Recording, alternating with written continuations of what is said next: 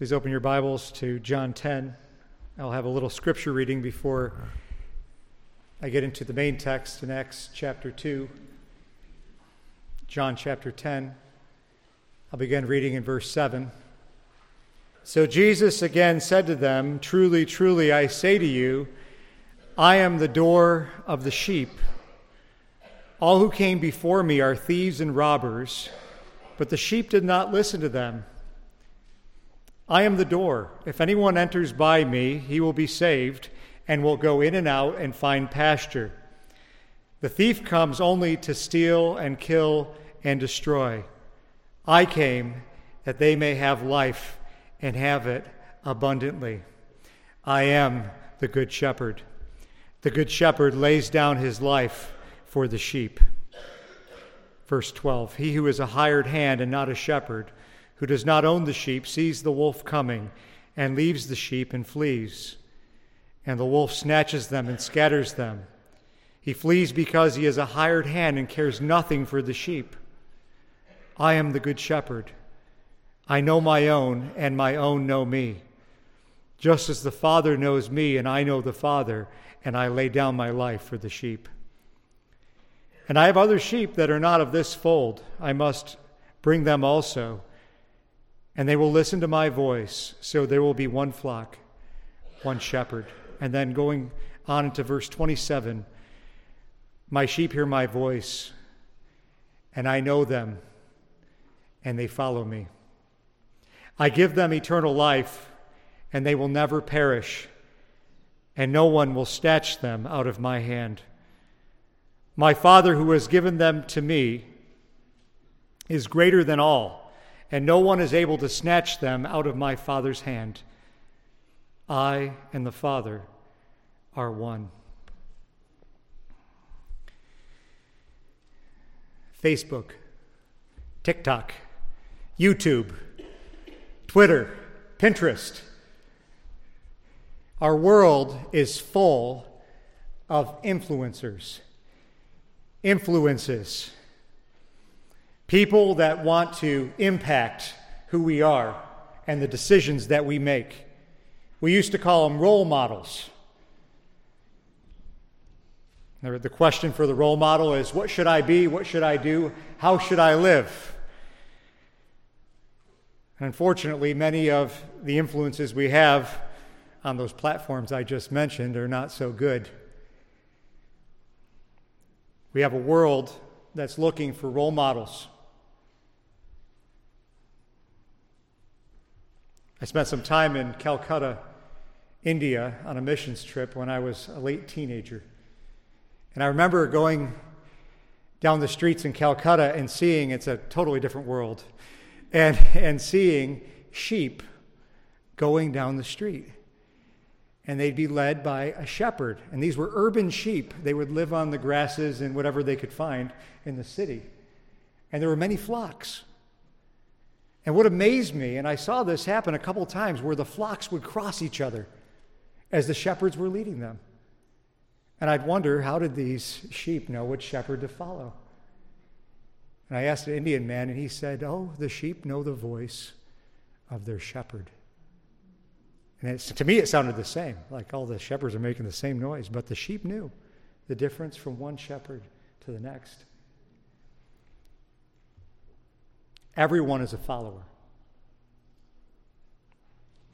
2,000 years ago, Jesus walked this earth. And he called on 12 men to follow him. They followed, and many joined along the way. 13 times in the Gospels, we see Jesus say, Follow me.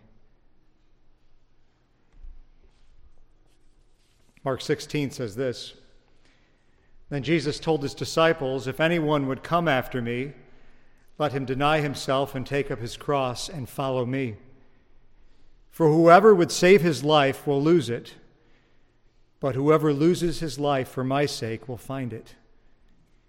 For what will it profit a man if he gains the whole world and forfeits his soul? Or what shall a man give in return for his soul? That was the message that Jesus gave to the apostles, to the disciples. And before Jesus ascended into heaven, as we get to the end of Matthew's gospel, Matthew 28, and as he had completed his work here on earth, he told them that the work that he had to do no longer would be his work, but would become their work, their job. That it would become their life goal. And what was that work? To make disciples. That is, to make those that would be sheep of Jesus. In fact, it says this in Matthew 28 And Jesus came and said to them, All authority in heaven and on earth has been given to me. Go therefore and make disciples of all nations, baptizing them in the name of the Father and the Son and of the Holy Spirit, teaching them to observe all that I have commanded you. And behold, I am with you always to the end of the age. There's a lot of things that we can follow, directions that we can go in life. And you know what? We become like what we follow. As I talk about those platforms, we become like what we follow. We become like who we follow. And so, the question I have for you as I begin my sermon today is who do you follow? Who is your shepherd? The church at its highest is those who follow Jesus. In fact, you could define the church that way as those who follow Jesus. Those who are transformed by the Spirit of God into the bride of Christ, into the body of Christ, into the temple of the living God.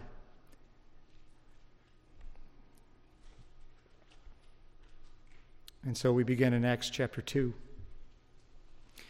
By way of background, as we get into this sermon text, I will read a few verses, starting in verse 36 of Acts chapter 2.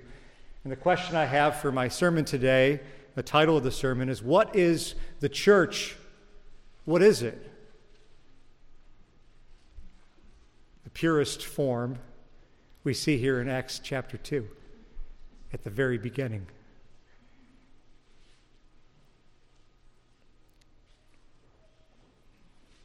The Holy Spirit has descended.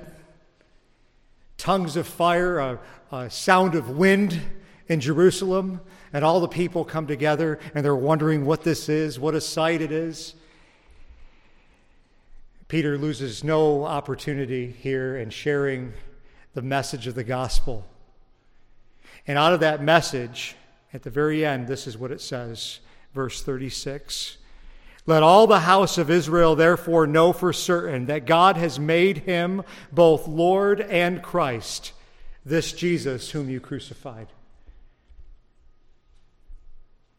Now, when they heard this, that is the crowd, they were cut to the heart and said to Peter and the rest of the apostles, Brothers, what shall we do?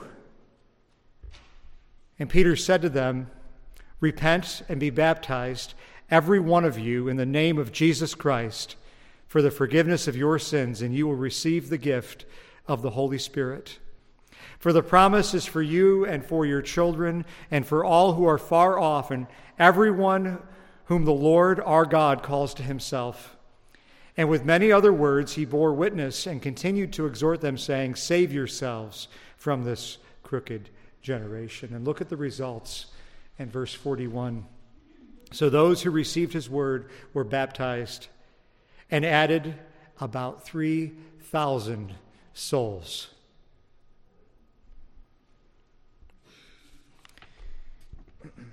The work of the Holy Spirit. Here's the Holy Spirit working and doing miraculous things, but not only in doing those miraculous things, but uh, the greatest miracle of all in saving these people, causing them, all these people that have come from different places, they came to Jerusalem for a feast from different backgrounds, different ways of life, brought them all together into one thing that we're going to look at here the church, one body of Christ. So this is not one of the points that I'm making today, but don't take this for granted.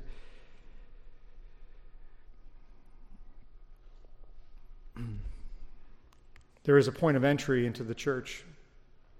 There is a point when someone who is outside of the sheepfold comes in and they receive Christ as their Savior and they become part of the flock of God. Now we're going to see what they did. They came into the church, they're in the sheepfold of Christ. What did the church do first? What did it look like? I'll read the text from Acts 2 42 through 47. And they devoted themselves to the apostles' teaching and the fellowship, to the breaking of bread and the prayers. And awe came upon every soul, and many wonders and signs were being done through the apostles. And all who believed were together and had all things in common, and they were selling their possessions and belongings and distributing the proceeds to all as any had need. And day by day, attending the temple together and breaking bread in their homes, they received their food with glad and generous hearts, praising God and having favor with all the people. And the Lord added to their number day by day those who were being saved. Let's pray. Father, I pray that your word would go out today and have an effect on the hearts of the hearers. I pray, Father, that Jesus would be the center, that he would be glorified in his church. And we pray this in Jesus' name. Amen. First point today people that are committed to the same thing. That same thing, by the way, is Christ the same person. We're committed to the same thing ultimately is Christ. There's a certain common denominator in everything in the true church. This common denominator is essential and important. They say if you have 10 Christians, you'll have 10 different ideas of how to do something, 10 different opinions. However, true Christians believe essentially the same thing and practice essentially the same thing. First thing that we will see is people that are committed to the same thing. The first thing is a commitment to doctrine. A commitment to doctrine, that is teaching.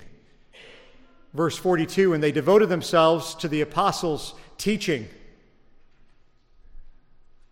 You know, we have a problem before we're in Christ. In fact, we may have some rebellion even after we've trusted Christ as our Savior. The problem the natural man has is we don't appreciate God or the teaching of the Bible naturally. It's offensive to us. 1 Corinthians teaches that the natural man does not receive the things of the Spirit of God, they're foolishness to him. Even in the church, we can have this problem. You know what we do in churches? We find teachers and doctrines that make sense to us. We like pastors that make us feel good. We like doctrines that make us feel good. We need doctrine that doesn't make us feel good, but it reveals who God is. And we need doctrine that teaches us who we are. I'm not saying that the world's teaching is unnecessary. Yeah, the world's teaching is necessary. Maybe you found this out already. I like agricultural illustrations, all right, because I can identify with them. Um, the Bible is not a textbook on how to farm. I didn't go to the Bible this year to figure out how much fertilizer to apply to my fields or how to raise livestock. But it is a textbook on how to know God while you're farming and raising livestock. It is a textbook on how to love your wife and take care of your kids and how to be neighborly. It is the teaching, the doctrine of the Word of God that makes our hearts right with God. It is a textbook on how to know God in this fallen world. David said of the scriptures in Psalm 19 The law of the Lord is perfect reviving the soul. Can you imagine he's saying that at the Pentateuch? reviving the soul. The testimony of the Lord is sure, making wise the simple. The precepts of the Lord are right, rejoicing the heart. The commandment of the Lord is pure, enlightening the eyes. The fear of the Lord is clean, enduring forever. The rules of the Lord are true and righteous altogether. And then he says this more to be desired are they than gold, even much fine gold, sweeter also than honey in the drippings of the honeycomb. honeycomb. David was committed to doctrine, to the Word of God. And here we are in Acts 2. It is the Holy Spirit applying the Word of God that makes the church a community that is knit together as the Word is applied to them, a spirit filled people that is declaring the Word of God one to another, and then they're living it out with each other. As, uh, as Paul wrote the church at Colossae in Colossians 3, he said this to them Let the Word of Christ, doctrine, let the Word of Christ dwell in you richly teaching and admonishing one another in all wisdom. And out of that, what does the church look like? Singing psalms and hymns and spiritual songs with thankfulness in your hearts to God. And whatever you do in word or deed, do everything in the name of the Lord Jesus, giving thanks to God the Father through him. But it starts with the word. You see that? It starts with right doctrine. There's a problem in many churches today. Many have settled for knowing little, studying less, and not thinking for themselves at all. We end up with a people that are devoid of the work of the Spirit because they're devoid of the impact of the Spirit's word in their life. The lack of commitment to doctrine has caused a decline in the church today. In fact, it's this one thing that I would say is the single biggest problem in the church. We lack the Word of God.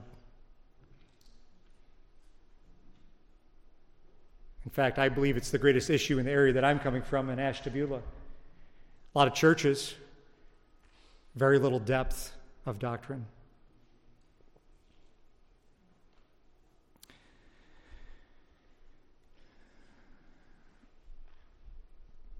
Second, second subpoint people that are committed to the same thing that is a commitment to doctrine, but then secondly, a commitment to fellowship.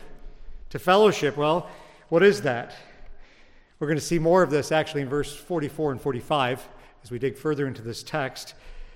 It says, and the fellowship.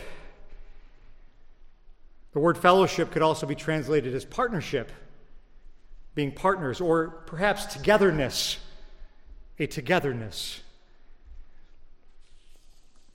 In fact, we get this, this word fellowship from the Greek word koine or koinonia. Koine is common, holding things in common with each other. Koinonia is having a, a commonality or a partnership one with another. And Your Father Loves You by J.I. Packer, he said this about this concept. What is meant by fellowship? Then he says, gossip Of like J.I. Packer because he's got this English Canadian background. Cups of tea? Is that fellowship? We'd say coffee, right? Tours? He says no. What is being referred to is something of quite a different order and on quite a different level.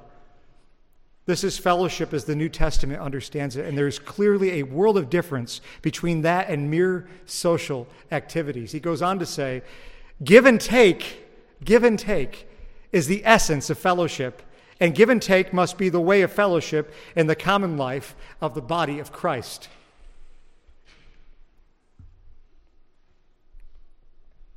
When you're giving advice to couples in marriage, we say it's giving and taking. I would say just give. But that's how marriages work, right? Give and take. And actually, there's this concept like marriage that's found in this word koinonia, that type of closeness. Packer goes on in his book, again, Your Father Loves You, and he says Christian fellowship is two dimensional, and it must be two dimensional. And again, Christ is always the center. Without Christ being in the center, nothing else will be in place where it ought to be in the church. He says this, and it has to be vertical before it can be horizontal. We must know the reality of fellowship with the Father and with His Son, Jesus Christ, before we can know the reality of fellowship with each other and our common relationship to God. The person who is not in fellowship with the Father and the Son is no Christian at all, and so cannot share with Christians the reality of fellowship. So, fellowship is the result of us knowing God. As we know God, as we know the shepherd of the sheepfold, we will know the other sheep. We are working in Ashtabula and North Kingsville. We're working hard to create a culture of fellowship in our local church. In order for this to happen, we believe it's essential that we spend time with each other. We're not just seeing each other on Sundays, but we spend time getting to know each other, bearing one another's burdens, and so fulfilling the law of Christ. But if we don't, again, if we don't know each other, we don't know what the burdens are. If we don't spend time together, we don't understand what's going on in the lives of others. Fellowship can only happen when we're close to each other. We've been changed by the grace of God, so now we can love. That is fellowship. We can know each other. Sometimes I like to go back to that, that Western, the good, the bad, and the ugly. You know what I'm talking about? Because there's good and there's bad, and then there's just some ugly things, right? As you, as you get into people's lives, it's the truth. We all have it. We all have our problems, but fellowship will let us know each other even on that level. Not just the niceties, but beyond the niceties. So we can help each other grow in Christ. It takes time, it takes work, it takes commitment. Third subpoint commitment to Christ commitment to Christ. All these things are commitment to Christ, but specifically commitment to Christ. To the breaking of bread. Breaking of bread likely implies in this text the Lord's table, or at least a portion of a meal that was recognized as the Lord's table. We know what the Lord's table is communion. 1 Corinthians 11, Paul told the church at Corinth, This is the Lord's table. We remember Jesus. The center of our religion, the center of our faith is Christ there's a commitment to Christ. This is the height of Christian fellowship and worship in the church is the Lord's table. There was a commitment that was extreme. Now, this first generation Christians, they knew what they were doing. They were told to be baptized. That was a big deal. And those Jews were told to be baptized. By the way, that was something that was reserved only for Gentiles or for somebody that was changing faith to something new. Very big deal to tell Jewish people you need to be baptized. wow. You serious? They committed to Christ in such a way where they understood this is a major change. This is not just Judaism, there's something new here.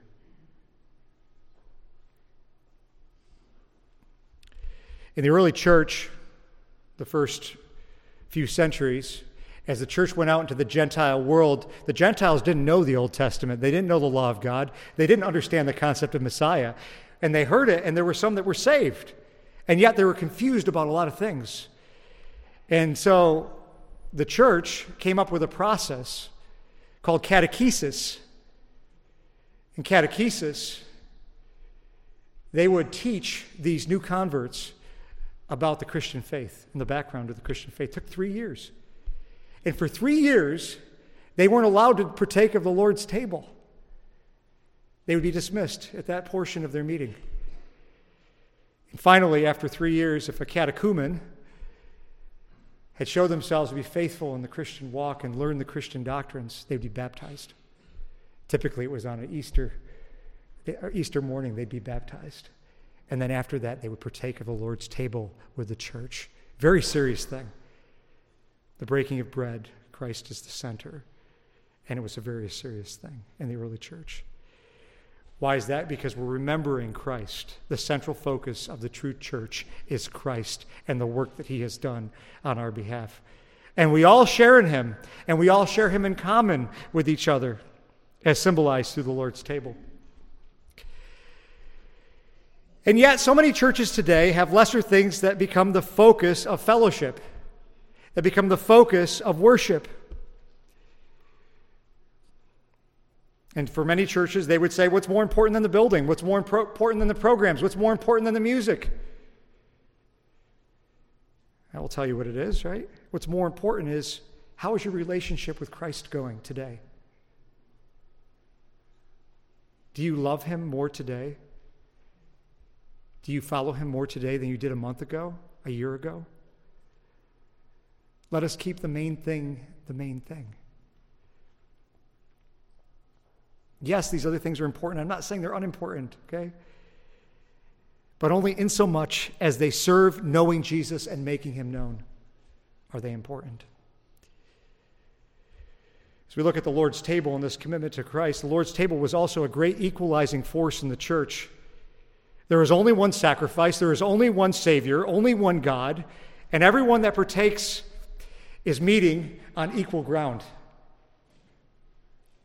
Now, the church eventually abused this as the church went on through the centuries. But in the early church, everybody was an equal, right? Equally a sinner, equally in need of grace. All of our the ways that we differentiate ourselves melts away as we break bread and we remember Jesus. We are sheep of one fold with one shepherd, the Savior of our souls. Third subpoint a commitment to prayer. A commitment to prayer. And the prayers, it says in the text, and the prayers. Romans 12 12 says, Rejoice in hope, be patient in tribulation, be constant in prayer. Be constant. God speaks through his word to us. We speak to God in prayer. Prayer is a result of our living in dependence on God. I understand dependence pretty well. In fact, I have 12 dependents. In fact, uh, yeah, that's how the government defines them, right? And my taxes as dependents. They live in my home, they take up my space, they eat my food, they use my electricity. Close that refrigerator door, please. I love them, I love my kids. And in our relationship of love, I speak to them about life. I speak to them about my desires for them, my hopes for them, my dreams for them. And they talk to me about their needs and their problems. They're my dependents because they depend on me for nurture, they depend on me for love, they depend on me for support.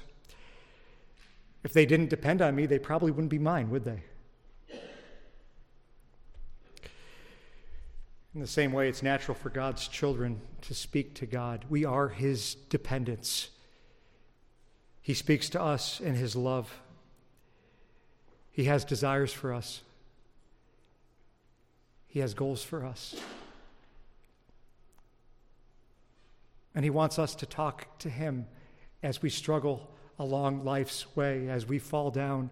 He wants to pick us up, and He wants us to cry out to Him, Dad.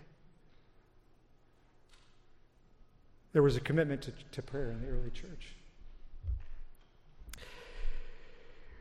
Now, what do you suppose the first church prayed for? We don't have to guess, do we? There's plenty of examples given to us in the scriptures. I'm sure they prayed the scriptures of the Old Testament. And in fact, as they prayed those scriptures of the Old Testament, in a whole new light, it's like, wow, all of a sudden the, the light came on and we understand this now. You ever, you ever had a scripture text do that? It just like came alive.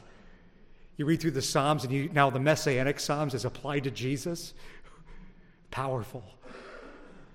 It all makes sense now. Let us sing about our Savior from the Psalms.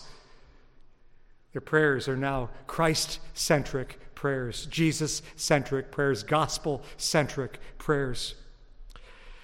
And as the apostles instructed them, I'm sure they also prayed what Jesus commanded the apostles to pray. What did Jesus tell the apostles to pray about? Matthew 9, he said this The harvest is plentiful, but the laborers are few. Therefore, pray earnestly to the Lord of the harvest to send out laborers into his harvest. I'm sure they were praying for that. In fact, I see it happen shortly thereafter, this text in the early church. How about Matthew 5:44? But I say to you, Jesus said this, love your enemies and pray for those who persecute you. Persecution's not far away. The church is praying for those that were on the outside. For them. You can't read through the prayers of the New Testament and not be struck with how different they are from much of the prayers in our churches today. I'm not here to browbeat you, but to encourage you. Pray like the scriptures. Learn your prayers from the scriptures. The Apostle Paul, as he prayed for the church at Ephesus, prayed like this Ephesians 1, starting in verse 15. For this reason, because I heard of your faith in the Lord Jesus and your love toward all the saints, I do not cease to give thanks for you, remember you in my prayers. And he says, This is, the, this is what I'm praying about that the God of our Lord Jesus Christ, the Father of glory, may give you the spirit of wisdom and of revelation and knowledge of himself, having the eyes of your hearts enlightened, that you may know what is the hope to which he has called you. What are the riches of his glorious inheritance in the saints, and what is the immeasurable greatness of his power toward us who believe, according to the working of his great might? In, in, in many words, he says, I want you to understand your salvation. I want you to understand the depth of your salvation. It goes on in Ephesians 3. He says this For this reason I bow my knees before the Father. He's praying again. From whom the whole, from every family in heaven and on earth is named, that according to the riches of his glory, he may grant you to be strengthened with power through the Spirit in your inner being, so that Christ may dwell in your hearts through faith, that you, being rooted and grounded in love, may have strength to comprehend with all the saints what is the breadth and length and height and depth, and to know the love of Christ that surpasses knowledge, that you may be filled with all the fullness of God.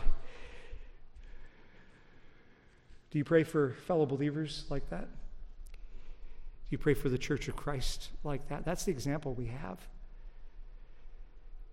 At Living Water, we have been praying, as churches do. We have our prayer meetings. We have our prayer chain. In fact, we have a text prayer chain. However, what we have been praying for has been changing. The content of our prayers has been shifting from good prayer requests to perhaps the best prayer requests. There's nothing wrong to pray for physical ailments. We should be praying for those things. But there's a deeper prayer for the heart of those that are walking through those great difficulties.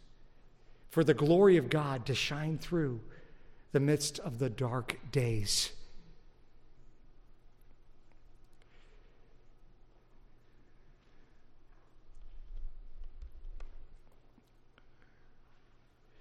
We are praying in our church that we would be a people of faith, especially in the challenges of life.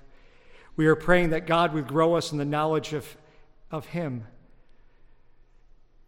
do you see the difference? The center of our prayer in the church should be Christ, not, not man. Christ should be the center. Second main point what is the church? What is the church? People that observe the same thing, and that is ultimately the work of God. As God works, they see it. That is the church. You may say, doesn't everyone observe the same thing? You can look at things from a lot of different angles and you can see many different things. I could probably look up at the sky today and see a cloud from this angle that somebody a couple miles away is looking at and see something totally different.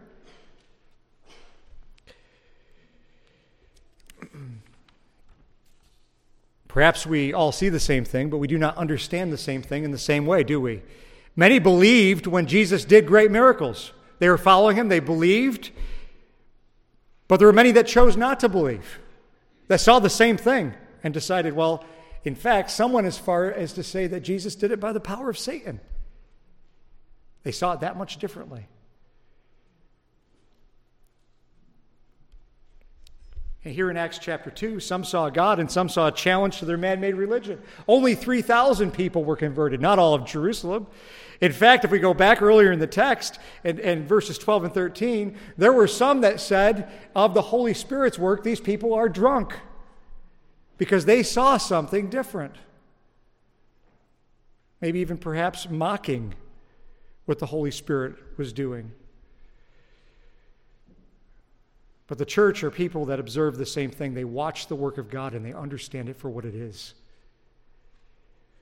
And it says in verse 43 of Acts chapter 2 and awe came upon every soul. The King James uses the word fear.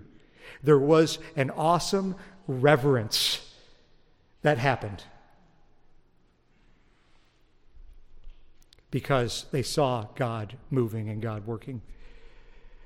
If we live lives that truly understand who God is and we see God at work in the church, we will live in awe of what God is doing. The early church was in awe of the work of God. And many wonders and signs were being done through the apostles. The wonders and signs were there to authenticate the ministry of the apostles and the early church. Third point people that share all things, and this goes back to those that are in fellowship, they share all things. You know, sharing is something that isn't natural to man. I know I've used my kids too much as an illustration, but I can tell you this because I have children and they have siblings.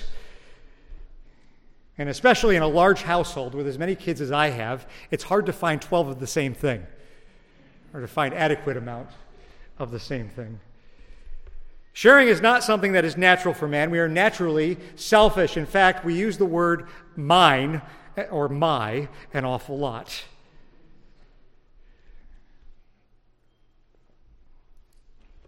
I don't have to teach my kids selfishness, right?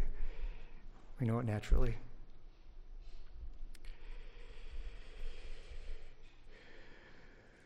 And yet, as believers, something changes when we come to know Christ as our Savior. No longer is it mine.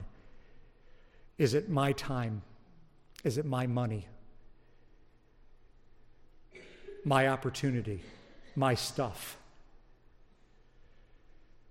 John Piper said this about what Luke said about fellowship. This was one of Luke's great passions that the Christians use their possessions for the needs of others and not just for their own comforts. Luke alone tells the story. And I didn't know this until Piper brought it out. He alone tells the story of the Good Samaritan.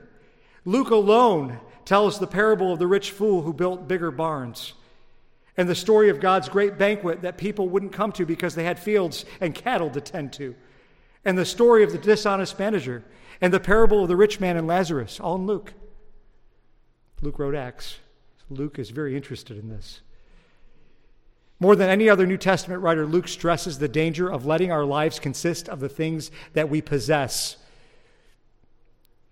The radical fellowship, Piper says, of Acts 2 was antidote for the suicide of materialism committed by the man who built bigger and bigger barns and lost his soul. And it says in Acts chapter 2, verse 44 and all who believed were together and had all things in common. These saved people stayed together.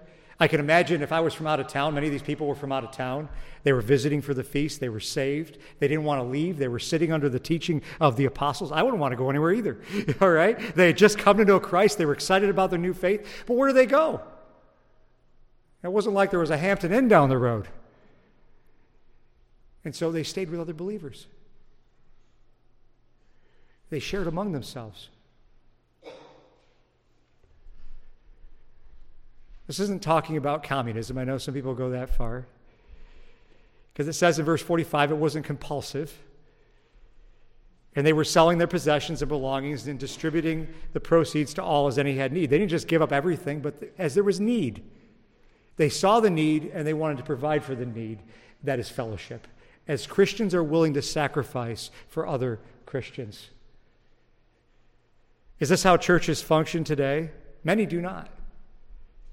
But the example of the early church was one of love and self sacrifice.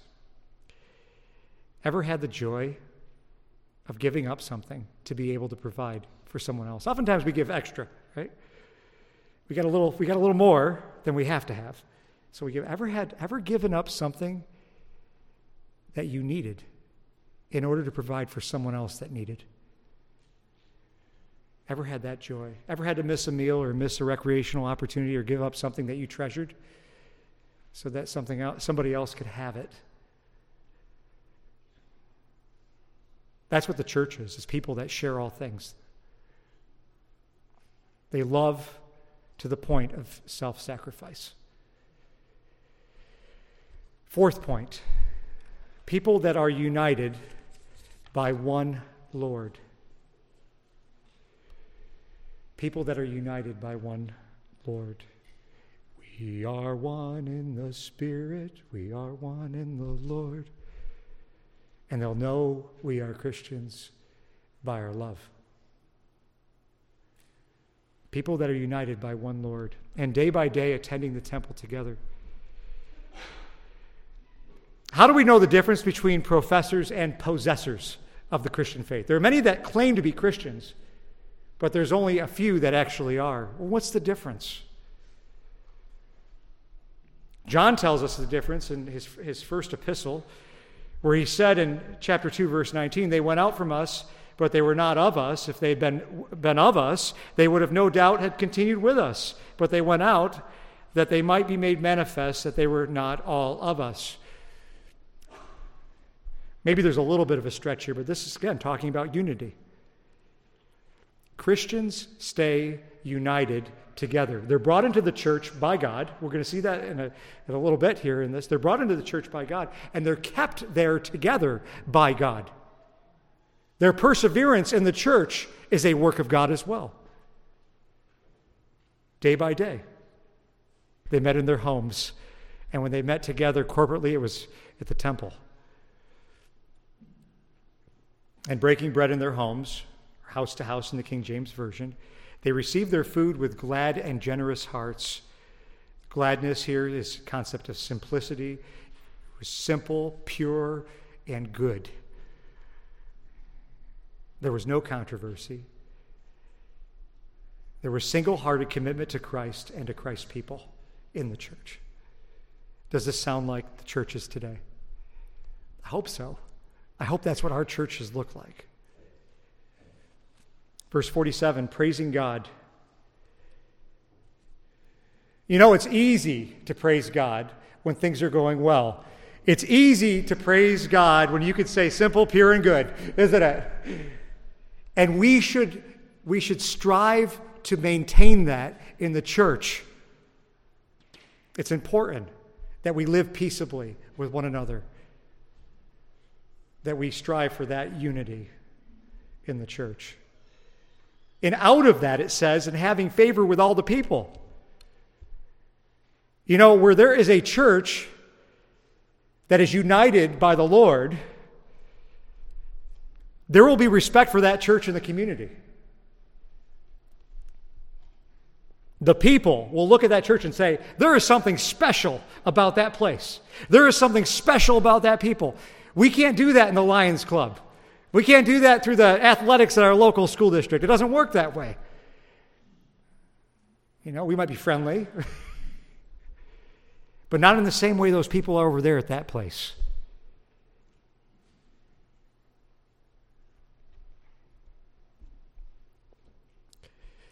This doesn't mean that everybody in the community agrees with the church, all right? But it does mean that even those that persecute the church admired the true Christians. As we read the testimony of the early Roman governors as they were persecuting the church, they were amazed at how these people lived, how they loved one another. The outcome of good Christian conduct in the church is a powerful message of the gospel. Is a powerful message making the gospel visible in the community. In fact, it might be the most powerful message that you have to share the gospel. And then it says in verse 47 And the Lord added to their number day by day those who were being saved. This shows us the sovereignty of God in salvation. It is God's work building the church. It also shows that the unity of the church is not a man made program. We don't create the unity of the church, God does. By the Holy Spirit, by the Word of God. It's a God thing. If you have it, it's because God has done it. The Lord is the one that adds to this body called the church. He is also the one that maintains the unity. In conclusion, in conclusion, to answer the question that I posed at the beginning, and I hope I've answered it fairly well with the points that I gave you. What is the church? We are followers. We are followers. We are sheep, sheep of one shepherd. that is guiding us through this fallen world, guiding us with the rest of his visible flock. One shepherd caring for us until he brings us home. We are his sheep, his people.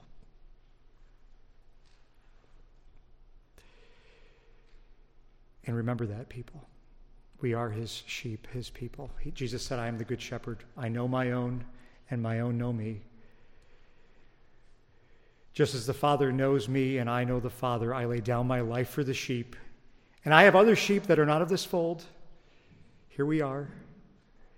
I must bring them also, and they will listen to my voice. So there will be one flock, one shepherd. The church are people that are committed to the same thing that is doctrine, fellowship, Christ, and prayer. People that observe the same thing. People that are sharing all things people that are united by one Lord. You become like what you follow. Who do you follow?